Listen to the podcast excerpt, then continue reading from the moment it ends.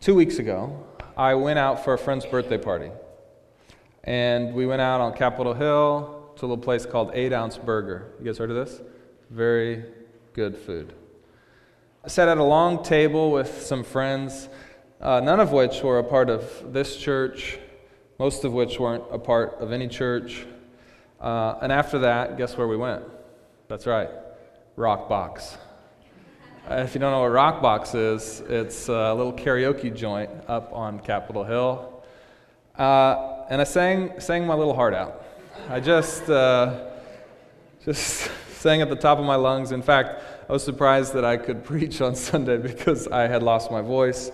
Uh, because when you're rocking out to Michael Jackson's Man in the Mirror, you have to give it your all, okay? So did that, and you know what? After the party, it's the after party. So I went down with uh, uh, one of these friends down to the Tractor Tavern, down in beautiful Ballard, and uh, it was '90s night, and I had some of my greatest moments in the '90s. That's really when I peaked, and you know, we had a good time. And here's the deal. I thought about this as I was frequenting these establishments uh, with a whole variety of types of people. Uh, as a pastor, I thought to myself, and I wondered, I, I wonder if there's anybody here who knows that I'm a pastor. And I, I wonder what they're thinking right now. What, what, what are they thinking's going on? Because I was having a good time. I was smiling and singing, sometimes dancing. Wonder what they're thinking about old Pastor Dave here. So I was a little bit worried, but I've also read this passage that we'll read today. And I realized, well, they're probably just thinking what everybody thought about this Jesus character. Have you ever had that feeling or have you ever had that experience when you run into somebody out of context and they say to you, Oh, I wasn't expecting to see you here? And, and, and you say, or you think in your head, I, well, why is that? And they lie to you but the real answer is that they had already decided in their own minds who you were, what you were like, what you were about, what kind of people you ran with. They'd sort of written your story for you. Had that experience? Or have you done that to somebody? Let me ask you another question. Have you ever been surprised by a movie or a book or a play Here's what's happening. This is why you're ex- surprised because the plot takes a turn in a direction that you weren't expecting. And so you're surprised. But why were you expecting anything at all? You'd never seen that movie, you'd never read that book, you'd never experienced that play. Well, the reason that you're surprised, the reason is because you are almost incapable of letting a story tell itself, because you're a human being. And as human beings, we love to finish the story because we like to be in control. We love to anticipate. We love to typecast. We love to decide before the moment of, deci- of decision is necessary.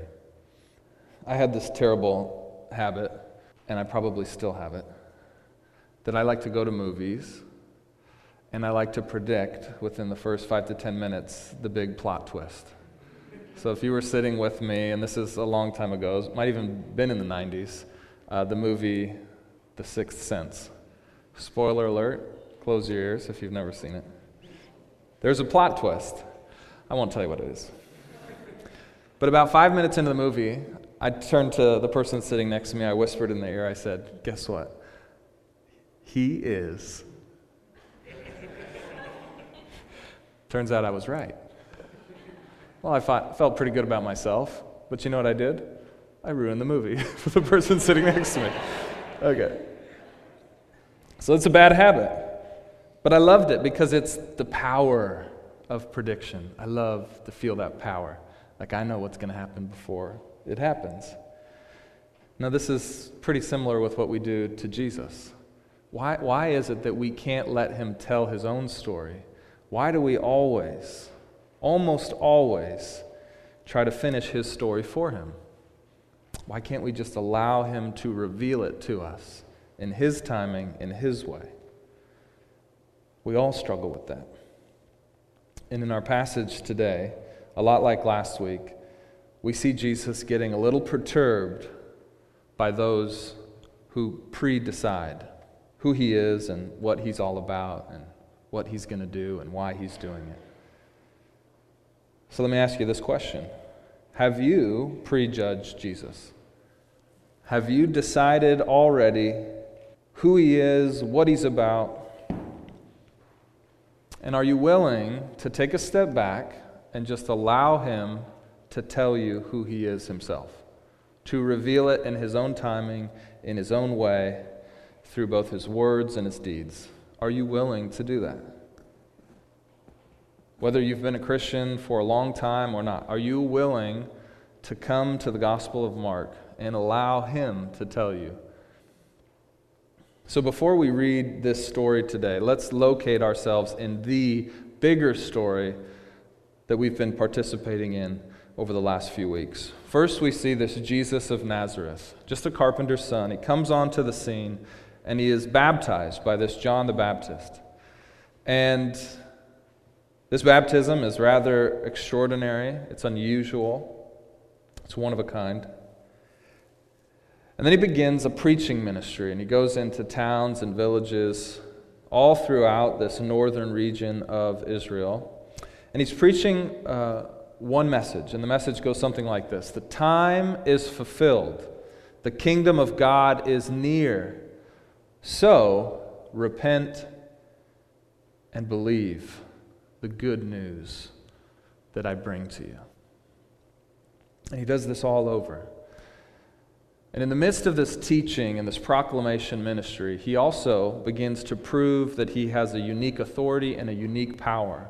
And he does this through his teaching and through his healing and through his exorcism. And as we saw last week, he does this through the forgiving of sins, something that only God is supposed to be able to do. And as a result of this, a large following begins to happen. And there's this crowd that begins to follow Jesus. And when they hear that he's in town, they go because they're wanting to see the show. They're wanting to see this power and authority on full display. So there's these crowds that swell and follow him. But he always asks people to take a step out of the crowd, to become vulnerable, to become exposed, in order that they might actually experience for themselves his powerful grace in their life. And last week we saw an example of this. We saw a paralytic man who does just that, who steps out and over above the crowd. And he was brought to Jesus by his friends who had extraordinary faith, and he comes before the feet of Jesus and he experiences this healing and forgiveness, and it brings great glory to God. And in this story, we really have an example where it seems to be this paralytic man and his friends taking the initiative, right? They're taking the initiative. Well, today we're going to see a similar scene, but there's going to be an important nuance that I, that I want you to kind of listen for as we read this story. As we continue to flesh out our understanding of how God truly works through the person of Jesus. Okay? So that's what we're going to do. So, Mark chapter 2, let's read our text for today. starting in verse 13. The Gospel according to Mark says this Jesus went out again beside the sea, and all the crowd was coming to him, and he was teaching them. And as he passed by, he saw Levi, the son of Alphaeus, sitting at the tax booth. And he said to him, Follow me. And he rose and followed him. And as he reclined at the table in his house, many tax collectors and sinners were reclining with Jesus and his disciples, for there were many who followed him. And the scribes of the Pharisees, when they saw that he was eating with sinners and tax collectors, said to his disciples, Why does he eat with tax collectors and sinners?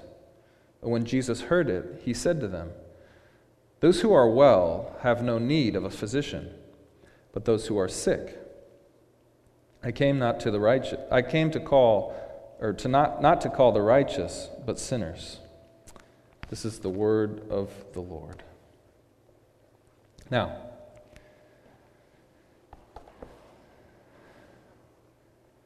when I was a younger man, I used to think all the time uh, that it was myself who was taking the initiative.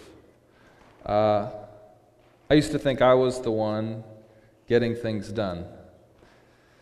And uh, it was only when I became old, as I am now, that I began to realize uh, that I was wrong. That in fact, many times I wasn't actually taking the initiative, even though maybe I was seemingly taking the first step or maybe taking the most steps. So, so for instance, in relationships with mentors or, or older men in my life, it felt like I was always taking the initiative. But now I look back and I realize they were really drawing me in, and that was them taking the initiative. Now, um, is Hillary in the room? Skinner? No. Hey. Um, how are you? Good to see you. okay. I won't bring this up. Let me bring up another illustration. it was not going to be a negative illustration. I'll explain it to you later. I'll explain it to you later. Great example of someone who takes initiative. Okay. Let me bring up another example. Is Hillary Murphy in the room tonight? That's what I meant to say. No, she's not here. But she's the best boxer that we have in our congregation. So watch out for her. Just finished her first competitive fight. And, and, and here's if you understand boxing, you understand this dynamic of initiative. You could watch a fight, and it could look like there's one boxer who's really the aggressor, the one that's always stepping in to take the initiative while the other boxer looks like they're always retreating.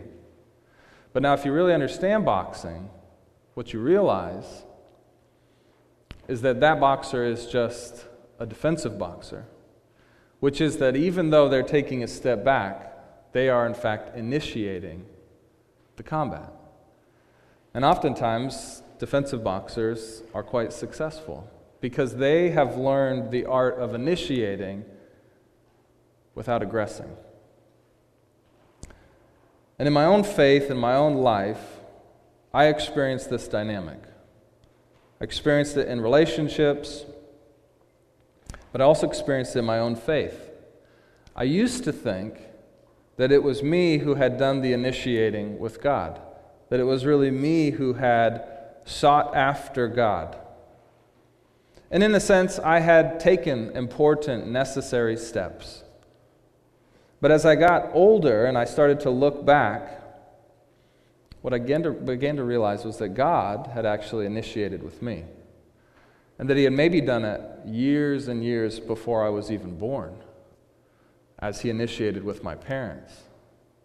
And so, as I began to see things more properly, what I began to see is even though it seemed like I was taking steps towards God, it was really Him that was wooing me in by His Spirit to the consideration of Him. And in today's story, what we're going to see is something almost opposite to what happens with the paralytic. We're going to see a story, an example, where Jesus Himself comes alongside this Levi, this tax collector, and he initiates the conversation. And then he initiates with Levi's rough and tumble friends, these tax collectors and sinners that are mentioned over and over again. And when we compare that to last week, it might seem like, well, in this situation, God initiated the process of calling Levi. And in the last story, it was the people that initiated. But when we begin to zoom out, and we see this all the time in, in Scripture, when we begin to zoom out and see things as they always are, we actually begin to realize that it's always Jesus that initiates. That it's always God that takes the first step, even if the first step is wooing you in. And that's important. It's important to understand that even though these scenes differ, that the principle remains the same. Jesus always initiates and we respond. Because who sent Jesus? Well, the paralytic didn't send Jesus, God sent Jesus. How did the paralytic hear about Jesus? Who was it that was teaching in the cities? So, in every story, what we're going to see is that in some way or another, it's actually God who has initiated the process of someone coming to faith. So, you might be sitting there, and your story might be different than mine. Your story might seem like you had to take more initiative, or it might seem like you took less initiative. But no matter how much it seems, the story's always the same. God initiates, and then we respond. This is a reality that's true for all of us. And why is it important? Well, it's important because we don't get credit. I'm not standing here because I'm somehow smarter than anyone else, or I didn't try harder than someone else, or I didn't respond better than someone else. I'm here because God initiated with me that Jesus came and offered to me his salvation. And he gets all the credit and he gets all the glory. And that is true of each and every person's story, no matter if you're more like the paralytic or you're more like Levi and Jesus just walked by your booth and told you to follow him. Okay? That's so important to understand as we continue to walk through the gospel according to Mark, as you continue to wrestle with whether or not you're acting or initiating properly. Your job is to respond because God has already initiated. In fact, if you're sitting here today, it's because God has initiated with you. Now, that doesn't mean that you don't not participate. It just means that you don't get credit. God gets the credit. Okay? Now, here's the second thing that I want you to notice in the text. And we talked about this a little bit last week. I want you to notice the uniqueness of this crowd mentality. We talked about it last week how in each of these stories, there's these people who remain in the crowd and they sort of operate from it within the safety of the crowd. And we have that again this week.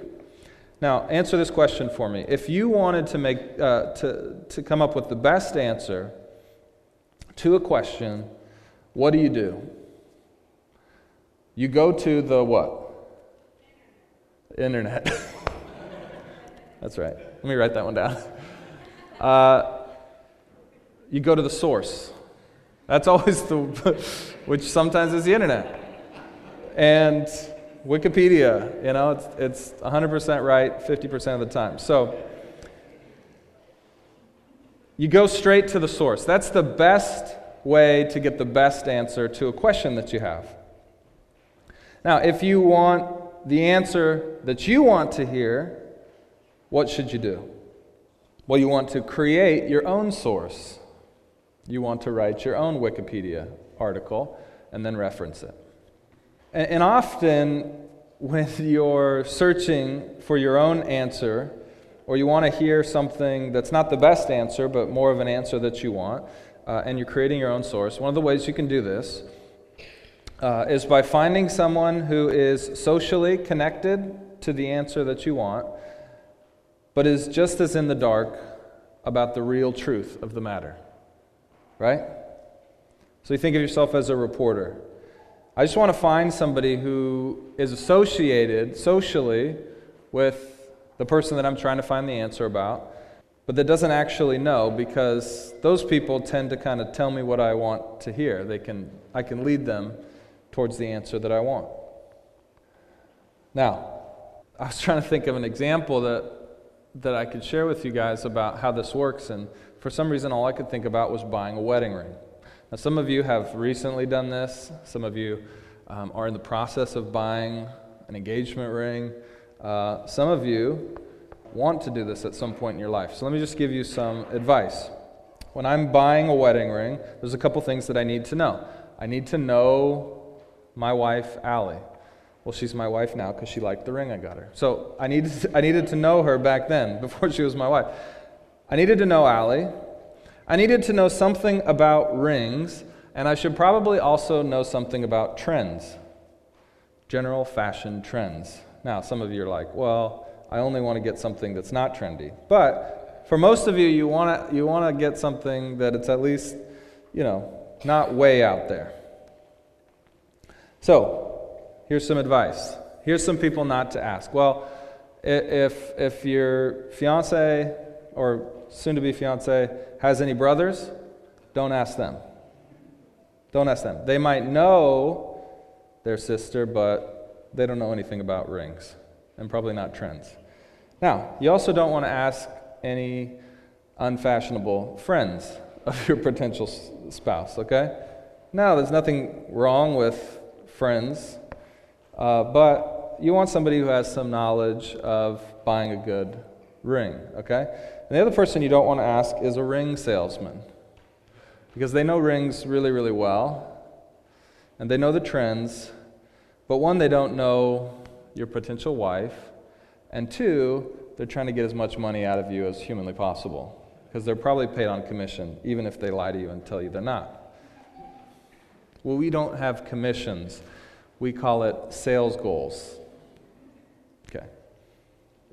So here's who you want to ask you want to find a stylish sister, and you want to talk to them, and you want to ask them have they ever talked to Allie or your wife about what kind of ring to buy?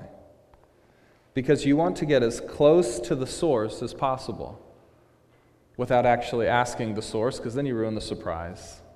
But if you ask them their opinion, that's okay too. But this is how I did it, and I came up with a great ring. Take a look at this ring next time you get a chance. This is a great looking ring that I got Allie. And I went to her stylish sister, Meredith, and I asked her her opinion, and I bought this great ring. And sure enough, she said yes.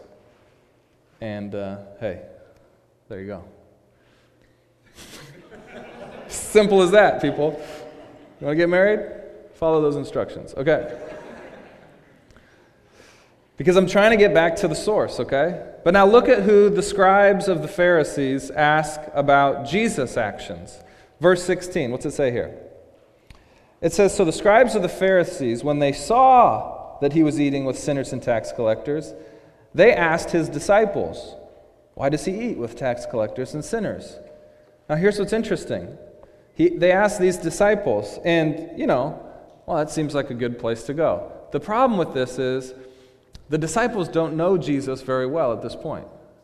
In fact, they, they're shown again and again in Mark's gospel to be sort of out of the loop with Jesus' true motivations, why he's truly come, what he's truly about. Yes, they're socially connected to him because they're seen following Jesus, but they're really, really disconnected at this point from Jesus' mission and motivations. In fact, later on, we see Jesus calls one of them Satan because they don't even know why he's come. So notice who they didn't ask. And theoretically, he's right there. They didn't ask Jesus. Well, why not? Because I don't think they really wanted the full story. And as Jesus tends to do, he sniffs it out. He understands this crowd mentality. And he overhears them asking his disciples something that they could have asked him. And so, you know what he does? He doesn't even give the disciples time to answer, and he goes and answers himself. Jesus gives them the full story from the source.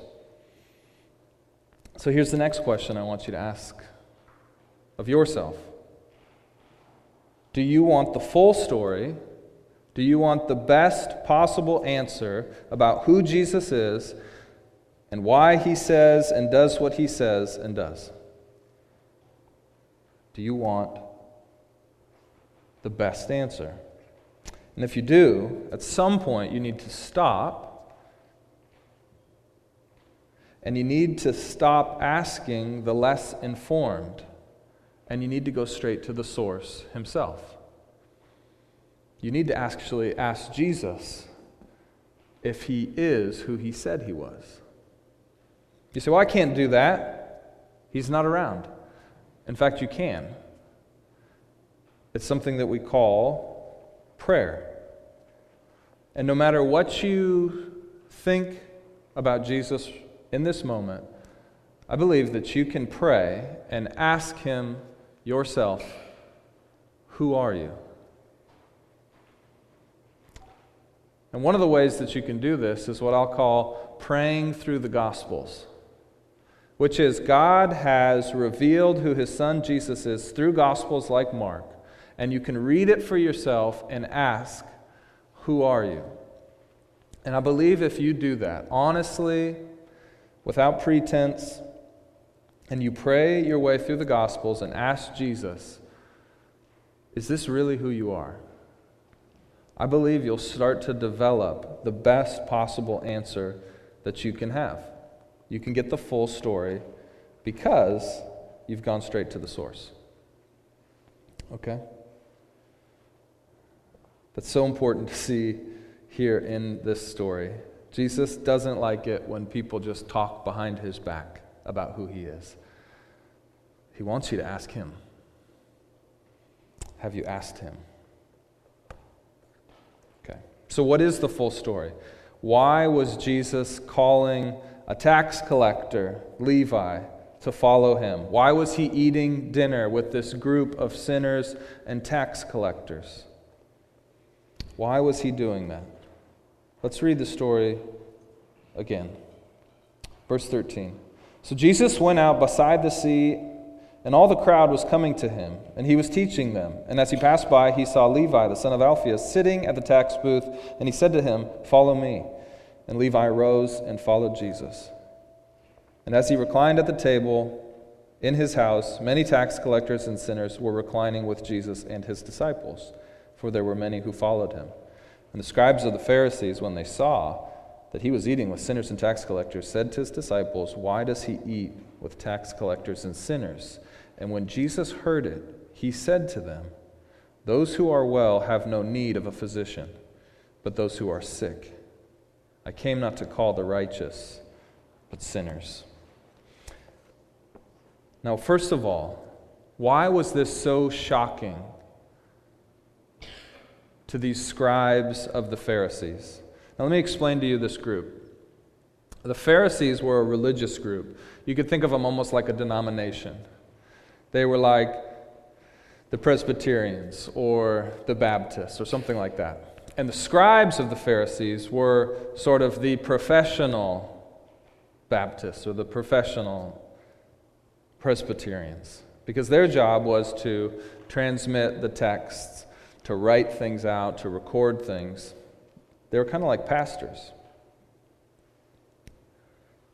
So this group would have been hyper religious. They would have been very, very concerned with following the laws of God.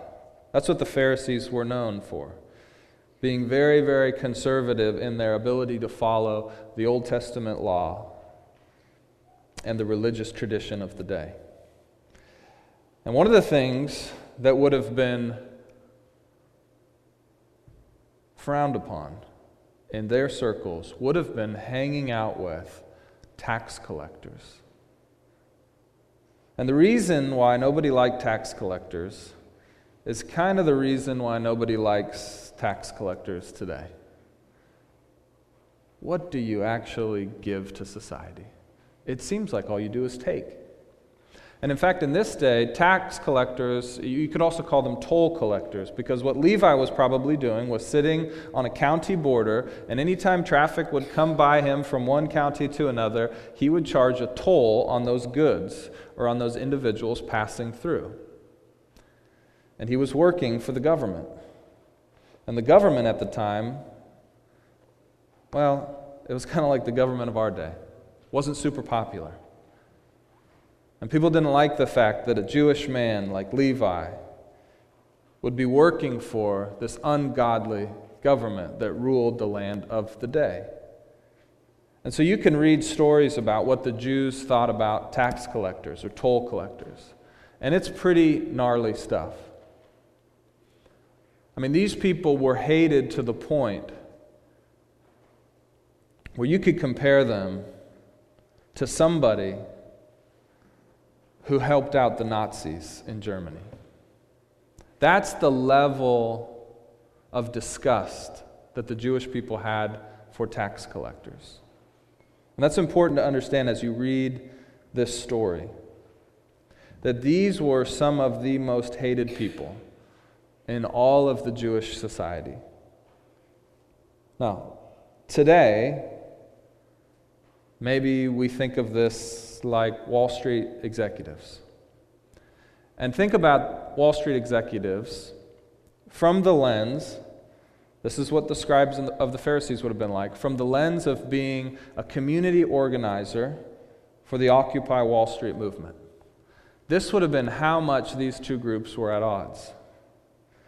Now, picture this Jesus walks into a Wall Street office tower, goes up to the top floor, and sits down and has a meeting with a vice president of JP Morgan.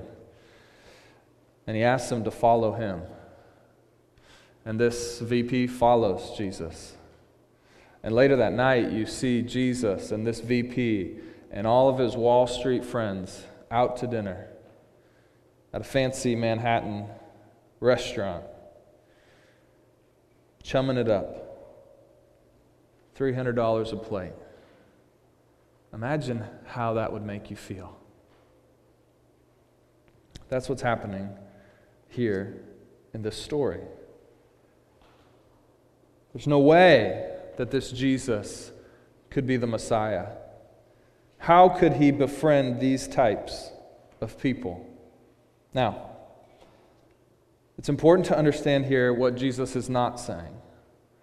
Jesus is not looking at these scribes and saying, Now listen, guys, if you really got to know these Wall Street execs, you'd realize they're, they're pretty good guys. Now they do this job, but they're pretty good guys. If you got to know them, real family men. That's not what Jesus is saying. In fact, what Jesus is saying, he's saying, yeah, these guys are crooked. These guys are thieves. But you know what? I didn't come for the straight, I came to make the crooked straight. So that's why I hang out with these guys. It's important to hear that because I think so often we like to talk about people as if he just got to know them. And Jesus is saying the exact opposite. He's saying, yeah, if you got to know them, they're actually worse than you think. But you know what? They're the ones that I came for. Now look at verse 17 again. Jesus tells us why he came. He's saying, listen, those who are well have no need of a physician, but those who are sick. You see, see, I came not to call the righteous, but sinners. Now, remember with me, if you're here for the last three weeks, how each of the last chunks of Scripture ended. First, we had uh, this story of a leper. And, and Jesus cleanses him of his leprosy, of his skin disease, which had kept him socially isolated. But the very first thing Jesus says is He says, Go to the temple, show them that you're clean. And why does He do that? Clean from what? Clean from sin, because leprosy had been associated with his sin. And so you go to the temple so that the priest can say, Oh, you're clean from your sin. And then last week we had the paralytic. And Jesus tells him to stand up and walk home. And he heals him of his paralysis. Why does he do that? To prove to the crowds that what he also said about the paralytic is true, which is your sins are forgiven. And then here, Jesus says in this story, the uncleanness that we saw with the leper, that we saw with the broken paralytic, is the exact same thing that we see in these tax collecting crooks. That they have this crookedness to their life, and that by forgiving their sin and asking them to follow Him, Jesus is redeeming them. So, so if, you're, if, you're, if you're just an observant person, you have to realize this that Jesus came to heal the sickness of sin, first and foremost. I mean, otherwise, I'm just asking, what, what Bible are we reading? And you can walk into churches all across this country who will never talk about sin. And on um, what Bible are you reading? Jesus, again and again, brings everything back to healing this sickness called sin. And then by proxy, putting everything else back together again. That was his singular mission, which is why he sat upon the cross and he called out, It is finished. Well, guess what wasn't finished? Physical healing social healing. There was much to come, even after his death and resurrection, and continues to happen. But you know what? It wasn't finished on that cross. But the one thing that he came to do was finished, which was his mission to provide the remedy for that age old pervasive plague which affects all humanity and all creation, which is sin itself. So Jesus says right here, as clear as day I have come not for the righteous, but for sinners.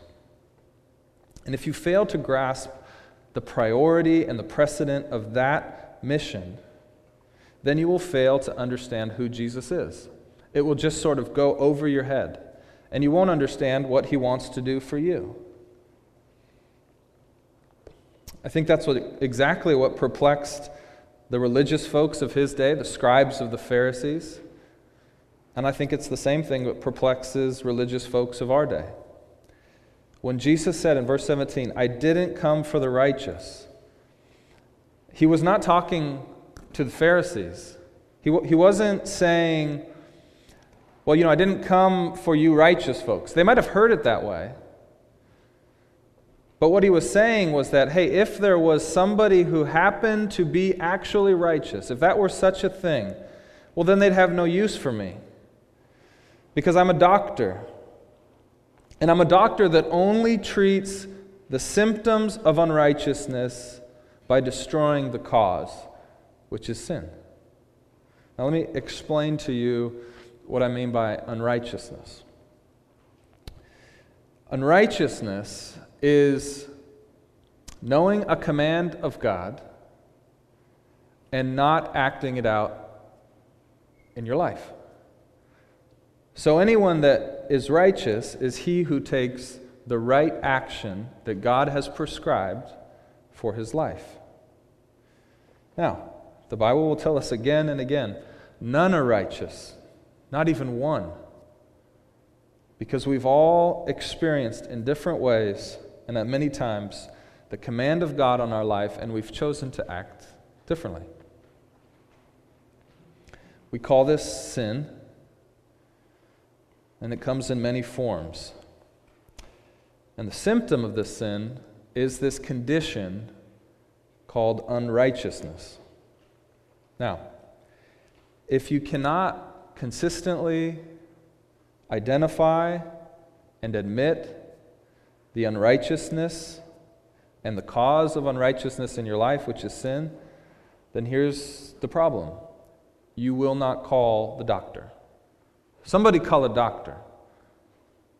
I'm not going to do it if I can't identify and admit that I've got a problem. Or, here's the other thing I might do I'll call the wrong doctor. I think I've got a problem with this, so I call this kind of doctor. When in reality, I've got this problem, and I need to call that doctor. That's what Jesus is saying. Now, I had this happen to me. Some of you know this. I have a little problem called kidney stones, which is that my body loves calcium so much that it stores it up for a later date and then passes it through on a journey to, well, not ecstasy, but the opposite of ecstasy sheer pain and torture, which has left me many a time curled up in the fetal position on floors across several states. So, I've got this problem. And uh, when I was in seminary, uh, I knew I had this problem, uh, but I also thought that I was taking care of the problem myself. And so um, I would have these bouts where I, I, thought I was passing a kidney stone, and I would experience excruciating pain, uh, and I would, you know, sweat and Uh, sometimes I would be throwing up because the pain was so bad, but then the pain would stop. And so I thought, well, you know, I'm in seminary, I don't have a lot of money, I'll just save this copay. Because, you know, if you go to the emergency room, even if you have good insurance, which I had okay insurance, you still got to pay a little bit of money. So I came up with this system to make it through an episode. And each of these times I thought I was passing a stone. Well, it turns out I just had a very big stone that was slowly moving its way down my ureter, which is quite painful. And it never actually was passing on its own. I figured this out, by the way, after the fact, because I had such a bad episode that I finally, well, if Allie were here, she'd tell you I should have gone the first eight times that it happened, but I'm cheap. So I waited. And I finally went, and it turns out, you know, eight millimeter stone, which is a pretty large stone to pass through your ureter. And the only way to get it out is with a laser beam. That's how you know it's bad, when you need a laser beam to fix the problem. Now, the, the other thing about kidney stones that's interesting, I learned this the first time. I thought I'd pulled a muscle in my back. Turns out your kidneys are on the backside of your body. And so imagine this if I had gone to a chiropractor to fix my kidney stone problem. Well, he would have charged me a lot of money and sent me on my way, and I would have had the same issue. Or, like this great story I just told you, if I thought I didn't even need a doctor, I'll just pass this on my own. Well, you know what I don't have is a laser beam. So there's actually no way I could have passed this stone on my own, unless one of you has a laser beam which, if you do, I'll come over next time because it won't be my last. And this wasn't my last. Here's the moral of the story there are just some stones that you cannot pass on your own, and you need the perfect doctor to pass them. And to be honest, you know where this is going. One of those is sin. That's what Jesus is saying. He's like, listen, you can't pass this stone on your own. And I'm the only doctor around that can fix this problem. And this is why I came. Not for you that don't have a stone, but for those that do. And for whatever reason, this group of Levi's friends, this group of tax collectors and sinners, they had enough self awareness and enough humility to realize that they had something wrong with them, and they thought maybe this Jesus can help them. You see, that's what's interesting about this story. Why was Jesus in a room at a dinner with all these sinners and tax collectors? It's because they had chosen to come over to Levi's house to hear what this Jesus had to say. It wasn't a surprise attack. They knew that they were going to hear this man who had been going through all the towns talking about repent and believe, for the kingdom of God is near. They chose to be in that room. So they had enough self awareness and humility to go hear Jesus out. Unfortunately, these hyper religious scribes of the Pharisees never accepted the same invitation. They never had such a dinner with Jesus. And it's sad. And you have to ask yourself, why is that? Why is it that this group of evil men who are the most visible of all sinners in the day, the most unclean, why are they the ones that had the foresight to come near to Jesus and hear his message of salvation? Or you could even ask it this way Was there some, or is there some advantage that the tax collectors and sinners had and still have today over the religious and morally upright? And the answer is yes.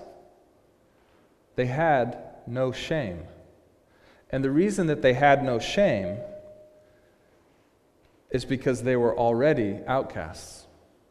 You see, shame is a moral or is a social construct. Shame is the fear, we talked about this last week, of disconnection, of being outcast, both socially and relationally. Shame is about these horizontal relationships. It's an outward problem. Guilt, on the other hand, is a legal construct. It's the fear of punishment or judgment. It has to do with things like justice and forgiveness. And this is a vertical construct. This is an inward problem. And so, if you've ever met somebody who, uh, turns out we have a lot of them here at Sedaris, who uh, you know, has been arrested for a crime and is sitting in a jail room, you know, you know what they think less about? Shame. Although it exists because now people know that they've been arrested, they're primarily and first and foremost concerned with their guilt. Because even if they lose some relationships outside for being arrested, if they're found guilty and spend the rest of their life in jail, the shame doesn't matter. And here's what you have when you see these sinners and tax collectors they have no shame because they've already become hated by the vast majority of their own people. So they've got nothing to lose, and they come and they hear Jesus out because they've moved beyond shame to this weightier consideration, which is one of guilt and punishment, which is what Jesus was speaking about again and again. That was his message. That was his gospel. That was his good news that, that this, this unrighteousness, this legal issue, that's what righteousness is all about the legal issue of guilt and punishment, that he had a solution for that. And this is how Jesus' solution works. Jesus was telling people that God had sent him into the world to inaugurate this new perfect kingdom. Kingdom is all about hierarchy, it's a vertical issue. And this kingdom would come because Jesus himself would take upon his person on the cross the sin of sinners. And he would reverse for all that followed him by faith the guilt and the punishment that results from being unrighteous. This is the ministry of reconciliation that's talked about over and over and over again in the New Testament. That Jesus stepped in and became sin, who knew no sin, so that we might experience, that we might be seen as the righteousness of God. That he takes our place that he takes our guilt so that our vertical legal issue can be fixed, so that we can go live a life free from shame, reconnecting with all around us. That's the ministry of reconciliation. So let me ask you this. If, if this is what Jesus talked about, dealing with this guilt issue, if this is why he sat in rooms full of tax collectors and sinners, if you're utilizing the Jesus community only to deal with issues of shame, only to deal with outward problems of connection or isolation, though the church of God will provide fixes for that, you're missing out on the greatest part of being involved in a Jesus community, which is that a Jesus community gives you access to the truth and the application of the gospel message so that you can deal with the inward problem of guilt, the legal righteousness issue. And that is really the key distinction that Jesus is continually making. He's saying religious communities, they're all about being good so that you are loved and accepted by others. But Jesus communities are all about being forgiven so that you can love and accept others. You hear that? Jesus communities are, being, are about being forgiven so that you can love and accept others. Because once you realize that Jesus Christ has taken upon himself your sin and your unrighteousness, that this guilt righteousness issue has been fixed by Jesus, freely choosing to give up his life for yours, that he has died for your sin on the cross and resurrected to prove that it is finished. Then you see how easily, how easily you can look at anybody else in your life or in your world and see them, no matter how different they might be, no matter how much they might differ morally, ideologically, habitually, no matter what issue you might think that they have, you can look at them and say, You too are worthy and able to receive love, belonging, and grace in Jesus. Because I too was a sinner and a tax collector, and God saved me. See how that works? And these scribes, they couldn't see it, it was beyond them. And maybe it's been beyond you. Maybe you haven't understood that that's how it works. Who have you blackballed from the kingdom of God? Because you haven't understood how grace worked in your own life. It's scandalous. Who would you be surprised to find Jesus with at dinner? I just want you to take 10 seconds right now and just think about and pray for the courage to re engage those people. That group that you have blackballed because you think they're far beyond the grace of God. Just take 10 seconds right now to pray for the courage to re engage them.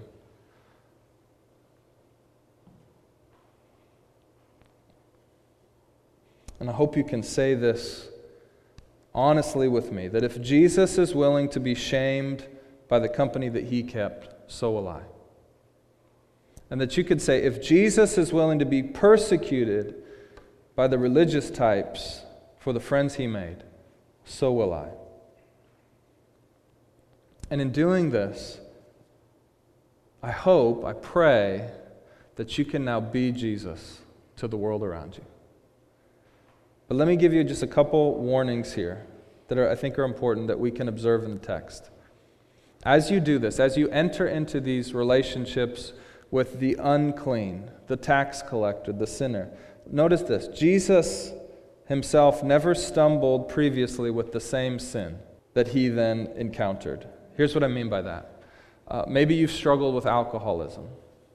Jesus never struggled with alcoholism. But maybe you, you have in the past. So you have to be careful that you always hang out at bars, okay? Because Jesus didn't have that history of sin that you might have. So you have to be careful. Also, notice Jesus was not alone at the dinner, his disciples were with him. Let's, let's not go be MacGyvers. It's okay to bring others around you as you engage these communities. And then finally, just remember Jesus is the eternal Son of God.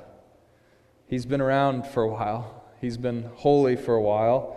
He's not a recent convert. So if you're a new Christian, it's just important to be extra thoughtful to surround yourself with both Christian and not yet Christian. That, that, that even though probably you have more access to a non Christian crowd, that you need to be careful and thoughtful about uh, spending time with both communities so that uh, you're being built up as you learn what it means to follow Jesus. So, as you do that, as you are thoughtful in the ways you engage, being willing to be seen and maybe even shamed by the company that you keep, just know that you will be the light of the gospel in people's lives. You'll bring it into places that it will not go unless you go there. Would you pray with me?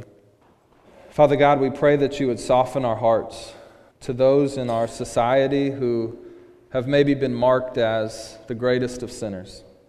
May we as a Jesus community be the most receptive to those who experience the most public shame. May you help us to be sensitive to our own sin, those ways that we have fallen short of your perfect righteous commands. May we become truly contrite and fall upon your grace that you initiated with us through sending your Son Jesus to live a life that we couldn't live and die a death that we should have died, and then rise to a new life that we too can experience if we trust Him by faith. And God, if, if we're not quite ready for that, if we're not quite ready to answer this most important question of who was Jesus, and to accept the forgiveness and the grace that's accompanied with that answer, I just, I just pray, God, that, that, that we know that you are patient and that you give us a chance, like you did with Levi and his friends, to continue to pursue the truth of your message of grace. And that in your loving kindness you wait and that you woo us in so that we might come freely and accept it. It's in Jesus' name that we pray. Amen.